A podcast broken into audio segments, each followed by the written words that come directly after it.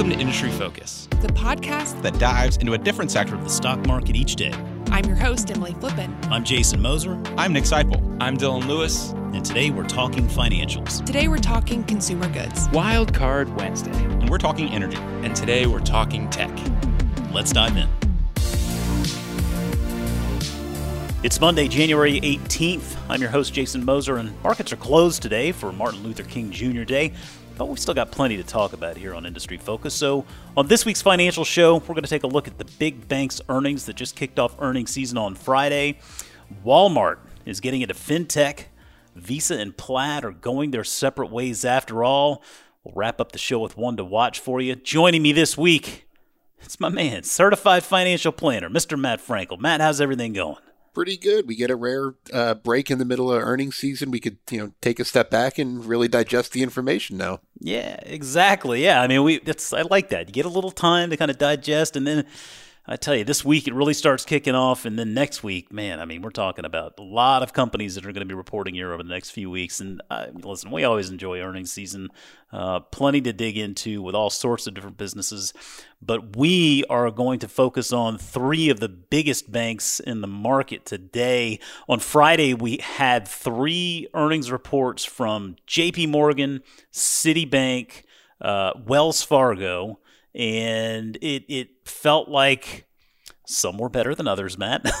but we're going to go ahead and start with J.P. Morgan. You know, I, I, think one of the things that we've been focused on here uh, over the past several months has been in regard to the reserves that these banks have been putting aside and sort of the perspective there on where where they stood in building those reserves versus starting to release some of those reserves, and it, it feels like maybe we, we saw the beginning of of, uh, of of some of those some of those reserves being released this quarter. But let's start with J.P. Morgan and talk about what stood out to you uh, for the quarter, and, and also uh, how how things may be shaping up here for 2021 you know, we knew the numbers, the actual business numbers from all these banks weren't going to be great this quarter. Um, interest rates are at record lows. Banks make money on interest, so we knew that wasn't going to be great. So, for the sake of saving time, all three of these had terrible interest margins. so, the, the, end. All right, we're done. Um, but no, um, in all seriousness, uh, J.P. Morgan was by was the best of the three that reported on Friday. So they reported a beat on both revenue and earnings. They, you know, really surprised them the market. Uh, big reason for the earnings beat was because they announced a $2.9 billion reserve release. Um, they still have about $30 billion in reserves to cover loan losses and things like that. Um, and Jamie Dimon basically said that he feels comfortable enough. He gave the examples of this, the vaccine being available and uh, all the stimulus that is and is expected to be injected into the market as the reasons why he's um, comfortable doing that that was by far, as we'll go through, the biggest reserve release of the three. Um, and all in all, the, the earnings actually look pretty pretty good. Uh, J.P. Morgan got the number one share in investment banking fees for the quarter. Um, they generated a 54% efficiency ratio for the full year, which is pretty good.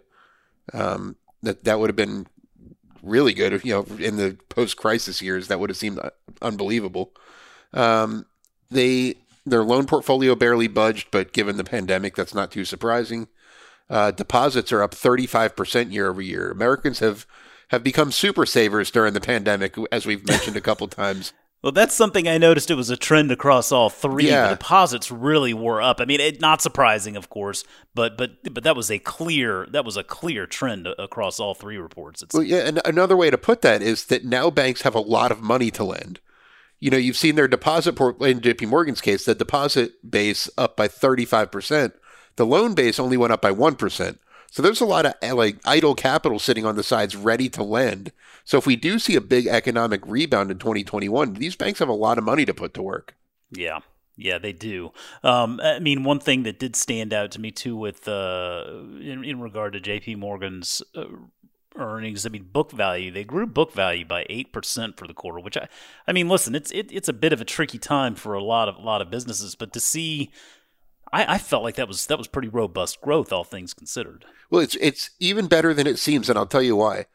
The, the banks have not been allowed to do buybacks much in 2020. Usually, banks' book value is kind of a function of how many shares they're going to buy back plus their earnings, you know, kind of building up. Banks have point, not yeah. been able to buy back shares, so that whole part of their their their book that is not adding to book value. Normally, you know, if a bank's book value increases by you know twelve percent in a year, usually eight or nine percent of that was buyback driven.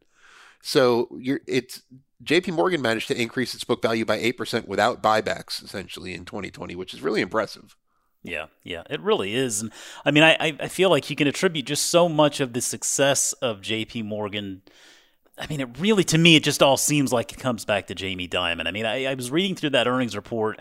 Uh, they have that section in the report called Fortress Principles, which I, I think is just, it's so cool to see that because it gives you an idea of what, I mean, that's what their mindset is, is building a balance sheet in a company that is able to withstand crisis, regardless when, where, how large. I mean, that's kind of the focus there with Jamie uh, Dimon there. And, and I think that even, I don't know if you read that Wall Street Journal uh, article a few weeks back.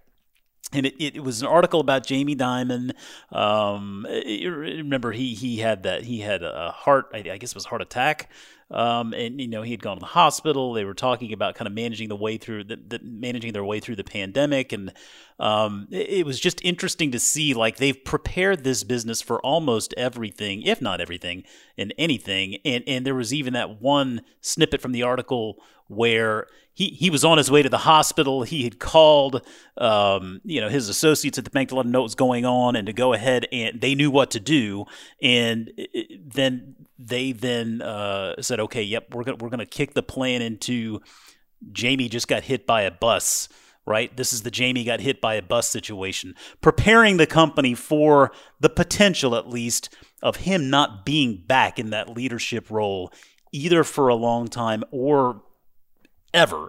And and to me, I don't know. That just I mean, listen, we're all glad he's back, but it just it speaks to me in that's his mentality, that's his mindset, that's their mindset. There is to essentially be- prepared for anything, and I feel like their results just show that quarter in and quarter out.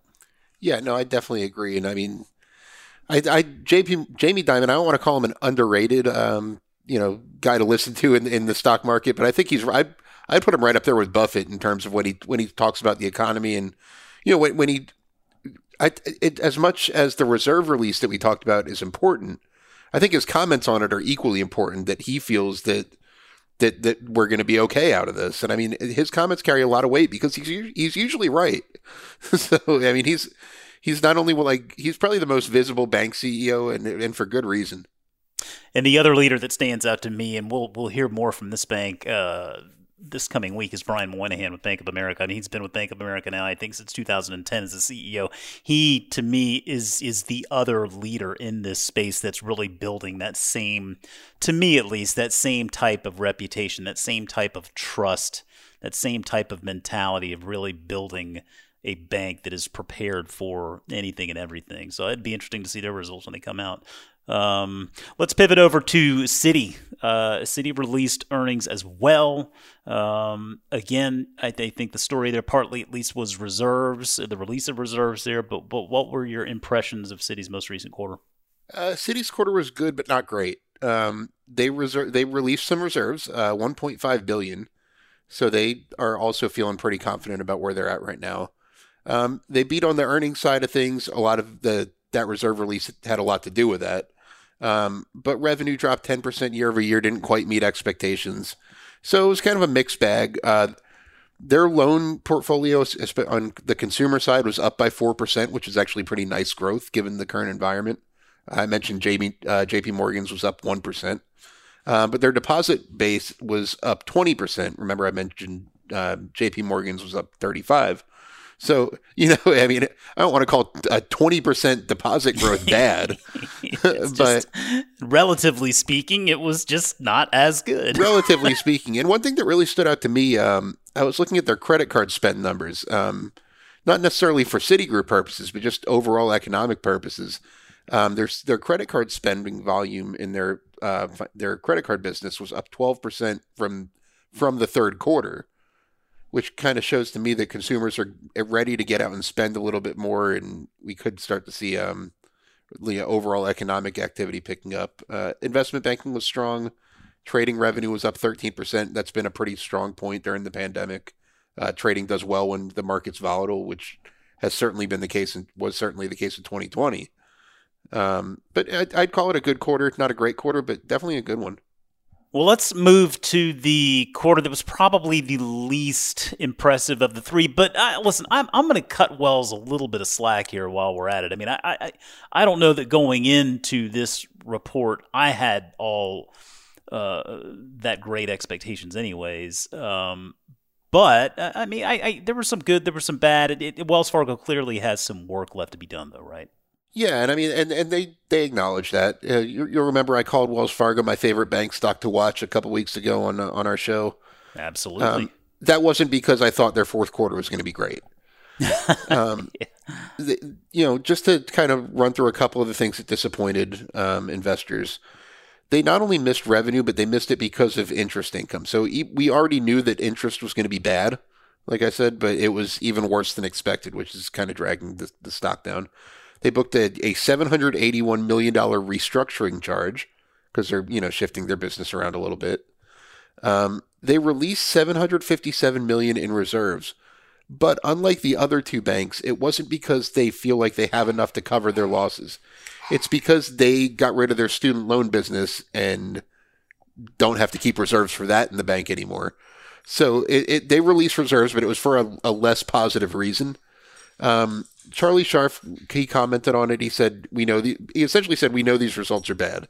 He said, "We're we're we're going through a lot of uh, changes right now, getting through the." He called the the legacy issues. I believe was the term he used.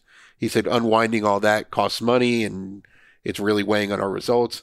But he said th- this bank's capable of more, and I think you're going to see that. So, like I said, I'm, I'm the, the stock was down pretty big this morning on the on the results but I'm not that worried. I, I view it as a buying opportunity because I still like them uh, as as a great bank stock for 2021.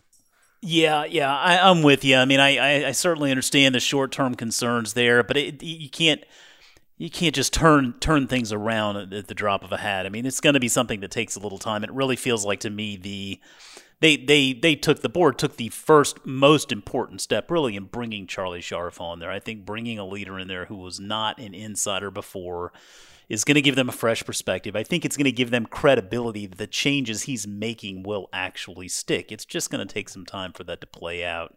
And um, uh, my my bet is that, that we will see things start to improve um, as the year progresses.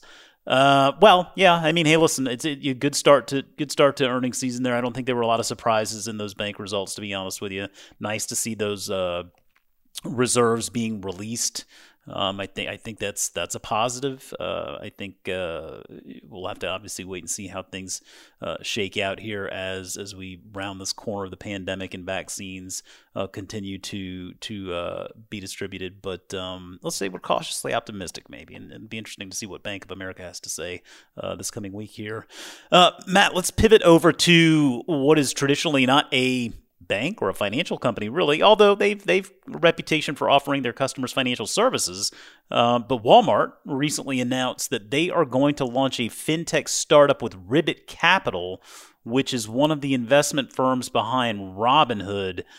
Um, I you know, I given the number of customers that come through Walmart's doors every day, man, I actually think this probably does make some sense. Yeah, it's definitely got some potential. Um, I mean, it sounds a lot like what what Green Dot's been doing for the past uh, few years. You know, uh, Walmart's Green Dot's biggest customer. Yeah. So they, yeah. they might they might be worried about this. um, I, I, think I, I, remember reading Walmart makes up about thirty five percent of Green Dot's business. They do the the Walmart uh, their their banking products are essentially all made by Green Dot right now. But they, their their plan is to essentially leverage Walmart's scale and you know just the the volume of its retail operation, along with Ribbit's fintech knowledge to create a company. We don't know what the company is exactly going to do yet. They said they're going to do some specifically tailored financial um, experiences for Walmart shoppers, whatever that means. Um, and, uh, they specifically also said that they may grow through partnerships and acquisitions, um, which I found to be the, the most interesting part of that press release. But we don't know a lot yet. This is this reminds me a lot of when um, when Berkshire Hathaway and J.P. Morgan and and, um, and Amazon announced their healthcare company. Right. You know, no one really yeah. knew what it was going to do. I still don't know what that company did. They already shut it down. Yeah, yeah. I guess we won't we won't know for a while the lessons that they they may or may not have gleaned from that experience. I So guess. uh, I don't know. I I'm I, I'm I want to hear more. It's essentially how I would how I would best sum that up. Is we don't know a lot yet. It sounds like an interesting interesting possibility, but I want to see how they're how they're going to do something different than what's already being done. Is I guess my biggest question. Yeah, I think that's that's really the question. What are, what are you going to do different? I think that makes a lot of sense. Um, and and then of course uh, keeping an eye on how this does play out on Green Dot. I mean, I, it would be a, a knee jerk reaction, I would think, to assume that this is something that would just immediately impact Green Dot's business because that then just assumes that this fintech is a success from the get go, and and obviously that's yet to be determined. So uh, yeah, plenty to learn there in regard to that partnership, and um, yeah, we'll, we'll we'll enjoy keeping an eye on that. Speaking of partnerships and acquisitions, uh, Matt, there is a there is an acquisition that is not going to happen after all. And it's it's been about a year since this deal was announced. We talked about it on this show. You could certainly see the merits of the deal and why the two companies um, would be getting together. But alas, while Visa and Plaid would have you believe that this was a, uh mutual mutual decision, it really feels like that mutual decision was spurred on by um, the actions of regulators um, to to basically really make it difficult for this deal to happen in the first place. Visa and Plaid will not be joining. That acquisition is now off. Yeah, well, they had announced this last January, and then all of a sudden in November, uh, the Department of Justice uh, sued uh, the to stop the deal, saying that it would be kind of an, an anti-competitive situation, things like that. Uh, Visa disagreed. They said that they could have gotten this deal through, but it just became really too too much more trouble than it's worth at this point. Um, so they called the deal off. If you're not familiar with Plaid, the best way I've been able to describe it is that it lets consumers connect their bank accounts to finance apps. They're the technology behind Venmo, for example. When you when you send a payment through Venmo and it comes from your bank account, that's the technology that moves that allows that to happen. Um, they're also a Robinhood partner. They uh, Coinbase, the big crypto exchange. Um, they're they're the technology that links users' bank accounts to that platform as well. So I can kind of see why the government wouldn't want a company like Visa to have full control over something like that. Um, but the, most likely scenario now is that they're going to go public. Um, I think they're a great SPAC candidate, to be honest with you. Well, Well, and I was going to ask you about that. yeah, well, I was going to ask you about that because that, you know that was something I thought about as well. Because the first thing that came to mind was that this certainly opens up the opportunity for Plaid to, to maybe go public on its own, and I, I have to believe, given given the current environment, they would be interested in doing that because they'd raise a ton of money, I'm sure. And if they if they decided to do it, you're probably looking at another stock that triples or quadruples on the on the day of the uh, on the day of the IPO. Um, and I'm only half kidding there. I mean, you've seen what the way some of these companies have been received by the market. Um, I, it, what do you think? So, I mean, assuming that Plaid does go public, I mean, I mean, does it does it feel like to you that I mean, it's just Chamath all of a sudden looking at this and saying, "Oh man, let's let's help these guys out and get these guys public in, in more of an appropriate way to where it doesn't um, you leave money on the table, uh, that- you know, whatever that perspective. I mean, what do you think the chances of them going uh, the SPAC route um, actually are?" I know he immediately tweeted about it when the deal broke up. Mm-hmm. Um, I know I know that happened. Um, well, Visa was going to acquire Plaid for five point three billion dollars, which in fintech company terms in 2021 that's like a quarter. so, yeah, so if if they were to go public, um, you know, through the traditional route and anything close to that valuation, I could obvi- I can clearly see them triple or quadruple pretty quickly. Um, I think they're a perfect candidate for a SPAC IPO. Um, I think I think that especially if they they could partner with a, a SPAC manager that has a lot of fintech experience or you know relevant experience to bring to the table, because that was that was the big value of the Visa um, arrangement was that Visa could kind of leverage its technology and its network into Plaid's ecosystem. Um, so if they could do that, um, that's another big advantage. It's not just that SPACs avoid the traditional IPO route; it's that SPACs are run by managers who can often bring something to the table. Um, so that's that's another thing that's that's worth uh, noting. There's a lot of SPACs with run by experienced fintech um, managers that could really add a lot of value and and bring a lot to the table. So that's also something to watch. Yeah, and you know, I mean, it, at the end of the day, it, it really does seem like for Visa. I mean, it, it was interesting to note. I mean, back in November, Mastercard was able to acquire Finicity, which is a startup very similar to Plaid. Um, now, I think the reason why that was allowed to go through without too much trouble was that MasterCard is smaller. They have a much smaller share in the debit market. And I think the debit market maybe was the concern there in that Plaid could be working on those types of services. Certainly, Plaid is working on helping folks get money from point A to point B more quickly and more cheaply. Um, and, and the criticisms of, of Visa and, and, and Mastercard's networks and, and the uh, the fees that they charge. I mean, those are valid. I think that what we're seeing over over the uh, longer haul here is those costs are coming down, and and that's not really a surprise to anybody. But on the one hand, you look at Visa and you think, okay, well, that toll booth model has worked so well to this point. But but listen, I mean, it's not an undisruptible business. I mean, it's a big company with a lot of financial resources and plenty of capability. But maybe this is one of those situations where they say, hey, you know, this didn't really work out for us. We need to go back to the drawing board here and try to figure out exactly how we're going to attack this market because complacency is, is by, by far and away one of the biggest risks here with a company like Visa, I would say. Yeah, and I mean, uh, Plaid gets them into a part of the payment space that that they are not currently participating in, really. Um, meaning the person to person and um, you know business to business payment space. Visa's, you know, they're, they're a huge debit card issuer. They're obviously a big credit card issuer. They generally move money from consumers to merchants. Um, the, the you know Plaid moves money from people to people. Like I mentioned, Venmo is a big Plaid uh, partner. So, and uh, Visa quoted the 185 trillion dollar global payments market. That includes things like person to person payments and business to business, and you know, moving money around in other ways than traditional card payments. So it really just kind of expands them their reach into that area of the opportunity that they see. Gotcha. All right, Matt. Well, before we wrap it up this week, let's go ahead and offer our listeners one to watch. With earnings season kicking off, we have plenty from which to choose. And, you know, typically with earnings season, we like to open it up. I mean, we're not going to be just financial specific. We have so many companies out there. You can go any direction you want. But what's a company you uh you'll be you'll be watching this coming week here? Well, I'll go financial specific. I'm gonna uh, okay. uh, Goldman Sachs reports tomorrow. Um, just last week they announced a new partnership with GM as their new credit card partner. Um, you know, Goldman launched the Apple Card not that long ago, and they called that the most successful credit card launch ever. Um, well, the Apple Card has about three billion dollars in consumer balances. GM credit card users spend 8.5 billion a year. So this kind of really grows their credit card business. Um, so I'm, I'm curious to see any management comments about that. Um, I want to see what trading revenue did because volatility calmed down quite a bit. I'm especially curious now that we've seen, you know, JP Morgan Citi and Wells Fargo because their trading revenue was kind of all over the map.